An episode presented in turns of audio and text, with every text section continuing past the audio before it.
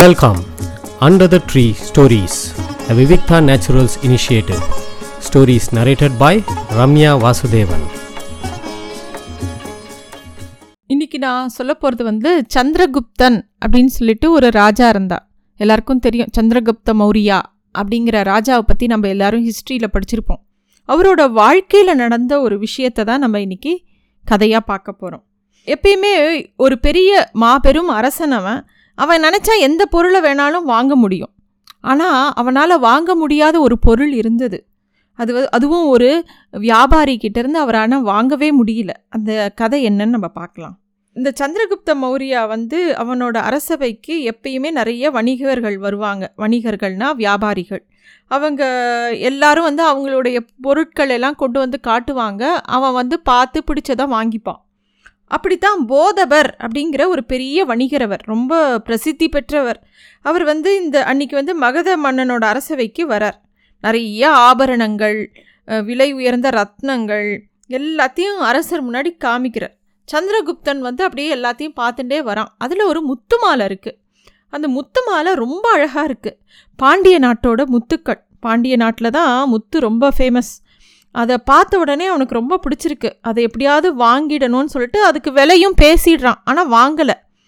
மறுநாள் வாங்கிக்கிறேன் அப்படின்னு சொல்லிடுறான். ஏன்னா எப்பயுமே இந்த சந்திரகுப்த மௌரியா அவனோட அரசவை தலைவர் இவர் சாணக்கியர் இல்லாமல் எதுவுமே பண்ண மாட்டான். அவர் கேட்காம எதுவுமே வாங்க மாட்டான். அன்றைக்கி அவர் வரல அரசவைக்கு, அதனால் அவன் வாங்கலை. அந்த சந்திரகுப்தனுக்கு ஒரு மனைவி இருந்தா. அவள் கிரேக்க நாட்டை சேர்ந்தவ. அவள் பேர் கார்னேலியா அப்படிங்கிறது அவளோட பேர். அவகிட்ட சொல்கிறார், இந்த மாதிரி இன்றைக்கி போதவர்னு ஒரு வணிகர் வந்திருந்தார். அவர் ஒரு முத்து மாலையை கொண்டு வந்திருக்கார். ரொம்ப அழகாக இருந்தது. அது உன் கழுத்துக்கு அவ்வளோ அழகாக இருக்கும். உங்கள் அப்பாவுக்கும் பாண்டிய நாட்டு முத்துனா கிரேக்கர்களுக்கு ரொம்ப பிடிக்கும்னு எனக்கு தெரியும். அதனால் நான் சொல்லி வச்சுருக்கேன். நாளைக்கு நான் உனக்கு வாங்கி கொடுக்குறேன் அப்படின்ன உடனே அவள் சொல்கிறான், ஆமாம் எங்கள் அப்பா பாரசீகத்தில் இருக்கா, ஒன்றும் நாளைக்கே வரப்போகிறதுல நிதானமாக வாங்கி கொடுங்க அப்படிங்கிறா. அவளை பொறுத்த வரைக்கும் என்னென்னா, பார்த்தார் நன்னா இருக்குன்னா உடனே வாங்க வேண்டியதானே, அது என்ன அதை பற்றி ஒரு விளக்கம், அதை நாளைக்கு வாங்கி தரேன்னு சொல்கிறது அப்படிங்கிற மாதிரி அந்த அரசிக்கு கொஞ்சம் வருத்தமாக இருந்தது. அவள் கொஞ்சம் வருத்தப்படுறதை பார்த்தோன்னே சந்திரகுப்தர் சொல்கிறார், இல்லை சாணக்கியர் எனக்கு அரசவையில் இல்லை, அதனால் நாளைக்கு அந்த வணிகரை வர சொல்லியிருக்கேன், கண்டிப்பாக நாளைக்கு வாங்கி தரேன் அப்படின்னு சொல்லி அவர் ஒரு சமாதானம் சொல்லிட்டு போகிறார். மறுநாள் காத்தால் விடியும் போது அவங்களோட பணிப்பெண் ஏதோ பாலோ ஏதோ கொடுக்க வரா. அப்போ பார்த்தா அவள் கழுத்தில் இவர் எந்த முத்து மாலையை பார்த்தாரோ, ரொம்ப அழகாக இருக்குது அப்படின்னு இவர் வாங்கணும்னு விலை பேசியிருக்காரோ, அந்த முத்து மாலையை அந்த பணிப்பெண் கழுத்தில் இருக்குது. அதை பார்த்தோன்னே இவருக்கு சுள்ளுன்னு கோபம் வருது. வேகமாக எழுந்து, எப்படி உன் கழுத்துக்கு இந்த முத்து மாலை வந்தது, யார் உங்ககிட்ட கொடுத்தா அப்படின்னு கேட்குறார் அந்த சந்திரகுப்த அரசன்.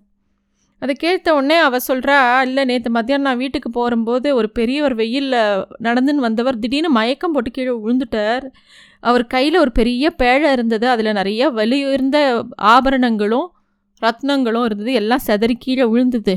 எல்லாத்தையும் அதில் எடுத்து போட்டு அவருக்கு கொஞ்சம் ஜலம் கொடுத்து அவரை ஆஸ்வாசப்படுத்தி எங்கள் வீட்டுக்கு கூட்டின்னு போய் அவரை உபசரித்தேன். உடனே அவர் இந்த முத்து மாலையை எனக்கு கொடுத்தார் பரிசா, அதுதான் இது அப்படின்னு சொல்லி அவள் சொல்கிறா. அதை கேட்ட உடனே ரொம்ப கோவம் வந்துடுத்து சந்திரகுப்தனுக்கு. உடனே அந்த போதவர் அப்படிங்கிற வணிகரை வர சொல்கிறார் அரசவைக்கு. வந்தோடனே, ஏயா நேற்று தான் உங்ககிட்ட நான் இந்த முத்து மாலையை விலை பேசிட்டேன்ல, என்ன தைரியம் இருந்தால் அதை இன்னொருத்தருக்கு நீ பரிசாக கொடுப்ப அப்படின்னோடனே போதவர் சொல்கிறார், ஐயா அந்த பொண்ணு என் உயிரையே காப்பாற்றி கொடுத்தது, என் செல்வத்தையும் காப்பாற்றி கொடுத்தது, எல்லாத்த விட வசந்தது என்னோடய உயிர், அதை காப்பாற்றி கொடுத்ததுனால அதுக்கு பிரியமாக நான் அது கொடுத்தது, இந்த மாலையை கொடுத்துட்டேன் நான்.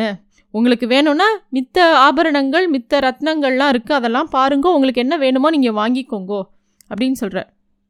உடனே அந்த ராஜா சொல்கிறான், இல்லை இல்லை எனக்கு அந்த முத்து மாலை தான் வேணும் அப்படிங்கிறான். உடனே இதை பார்த்துட்டு இருக்கிற பணிப்பெண்ணுக்கு ஒரே பயமாக போயிடுது. இது என்னடா இது வேண்டாத வம்பு அப்படின்னு சொல்லிட்டு அவர் ராஜா கிட்ட சொல்கிறார், நான் இந்த முத்து மாலையை உங்களுக்கே கொடுத்துருக்கேன் ராஜா அப்படின்னு சொன்னோடனே அதுவும் ரோசமாக இருக்குது அந்த ராஜனுக்கு. அவன் சொல்கிறான், இங்கே பாரு உங்கள்கிட்டருந்து வாங்கிண்டா அது எனக்கு சரிப்படாது, நீ திருப்பியும் அவர்கிட்டயே கொடு, நான் அவர்கிட்ட பணம் கொடுத்து வாங்கிக்கிறேன் அப்படின்னு ராஜா சொல்கிறான்.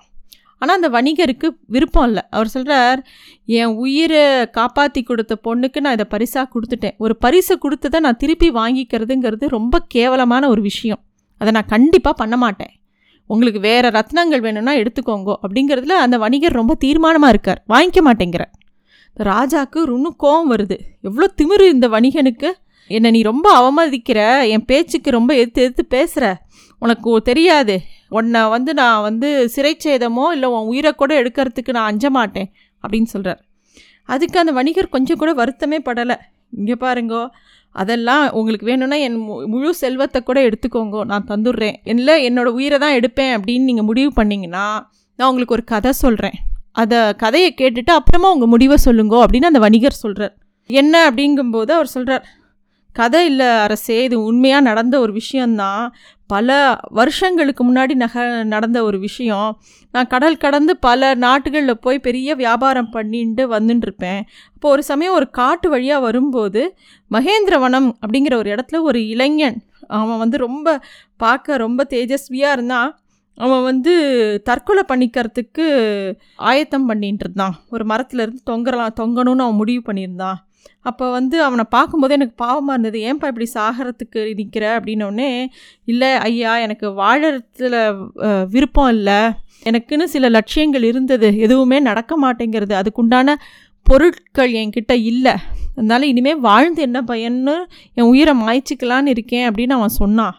உடனே அப்போ என் கையில் இருந்து ஒரு ரத்ன பேழை இருந்தது, அதில் நிறைய செல்வம் இருந்தது, அதை அவன்கிட்ட கொடுத்து, உன்னை பார்க்க ரொம்ப நல்ல பையனாக தெரிகிற, உன் லட்சியங்களும் ரொம்ப பெருசாக தான் இருக்கும், இந்தா என்னால் ஆன உதவி, இதை வச்சுட்டு நீ பொழைச்சிக்கோ, தயவுசெய்து உன் உயிரை சாதாரண ஒரு அல்ப விஷயத்துக்காக நீ துறந்துடாதன்னு சொல்லி அவன்கிட்ட கொடுத்தேன் அப்படின்னு சொல்லி சொன்னான்.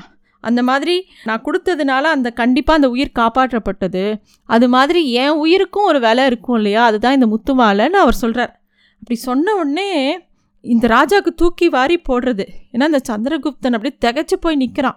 ஏன்னா அவர் சொன்ன சம்பவம் தான் அவனோட வாழ்க்கையிலையும் நடந்தது. அவன் தட்சசீலத்திலேருந்து குருகுல கல்வியை முடிச்சுன்னு திரும்பி வரும்போது நந்தன்கிற ஒரு ராஜாவோட ஆட்சி, ரொம்ப கொடூரமான ராஜா, அவன் நாடெங்கும் எல்லாரும் கஷ்டப்பட்டு இருந்தா.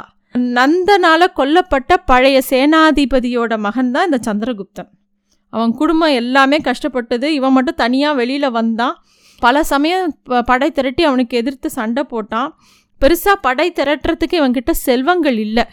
அப்போ இந்த வியாபாரி கொடுத்த செல்வத்து மூலமாக தான் அவன் திருப்பியும் பழையபடி ராஜாவானான். இதை கேட்ட உடனே இவனுக்கு தெரிஞ்சுடுத்து, ஓஹோ, நம்மளை காப்பாற்றின அந்த வியாபாரி இந்த போதவர் தானா, இவரனால தானே நம்ம இப்போ உயிரோடு இருக்கோம் அப்படின்னு சொல்லி வேகமாக போய் அவரை கட்டிக்கிறான். ஐயோ, உங்களுக்கா நான் மரண தண்டனை கொடுக்கணும்னு நினச்சேன், நீங்கள் தானே அன்றைக்கி என்னை காப்பாற்றி கொடுத்தேன், போதவரே என்னை மன்னிச்சிடுங்கோ, நீங்கள் அன்றைக்கி எந்த வித எதிர்பார்ப்பும் இல்லாமல் செஞ்ச உதவி தான் என்னை இன்றைக்கி இந்த நிலைமைக்கு கொண்டு நிறுத்தியிருக்கு, பல வருஷங்கள் ஆனதுனால எனக்கு உங்களோட அடையாளம் தெரியலை, என்னை மன்னிச்சிடுங்கோங்கோ அப்படின்னு சொல்லி அவரை சொல்லிட்டு ரொம்ப வருத்தப்பட்டான். இந்த மாதிரி நம்ம அவசரப்பட்டு ஒரு முடிவு எடுக்கிறதுக்கு இருந்தோமே, என்னன்னு தீர விசாரிக்காமல் அப்படின்னு சாணக்கியர் அவரை ரொம்ப சமாதானப்படுத்த வேண்டியதாகி போயிடுது. இந்த நிகழ்வுக்கு அப்புறமா அந்த சந்திரகுப்த மௌரியா என்ன பண்ணினான்னா, வணிக சமூகத்திற்கு 18 விதமான வரிச்சலுகைகள் இதுக்கு பரிகாரமாக செஞ்சு கொடுத்தானாம். இது ஹிஸ்ட்ரியில் இருக்குது. இதுதான் இன்றைக்கி கதை. நன்றி.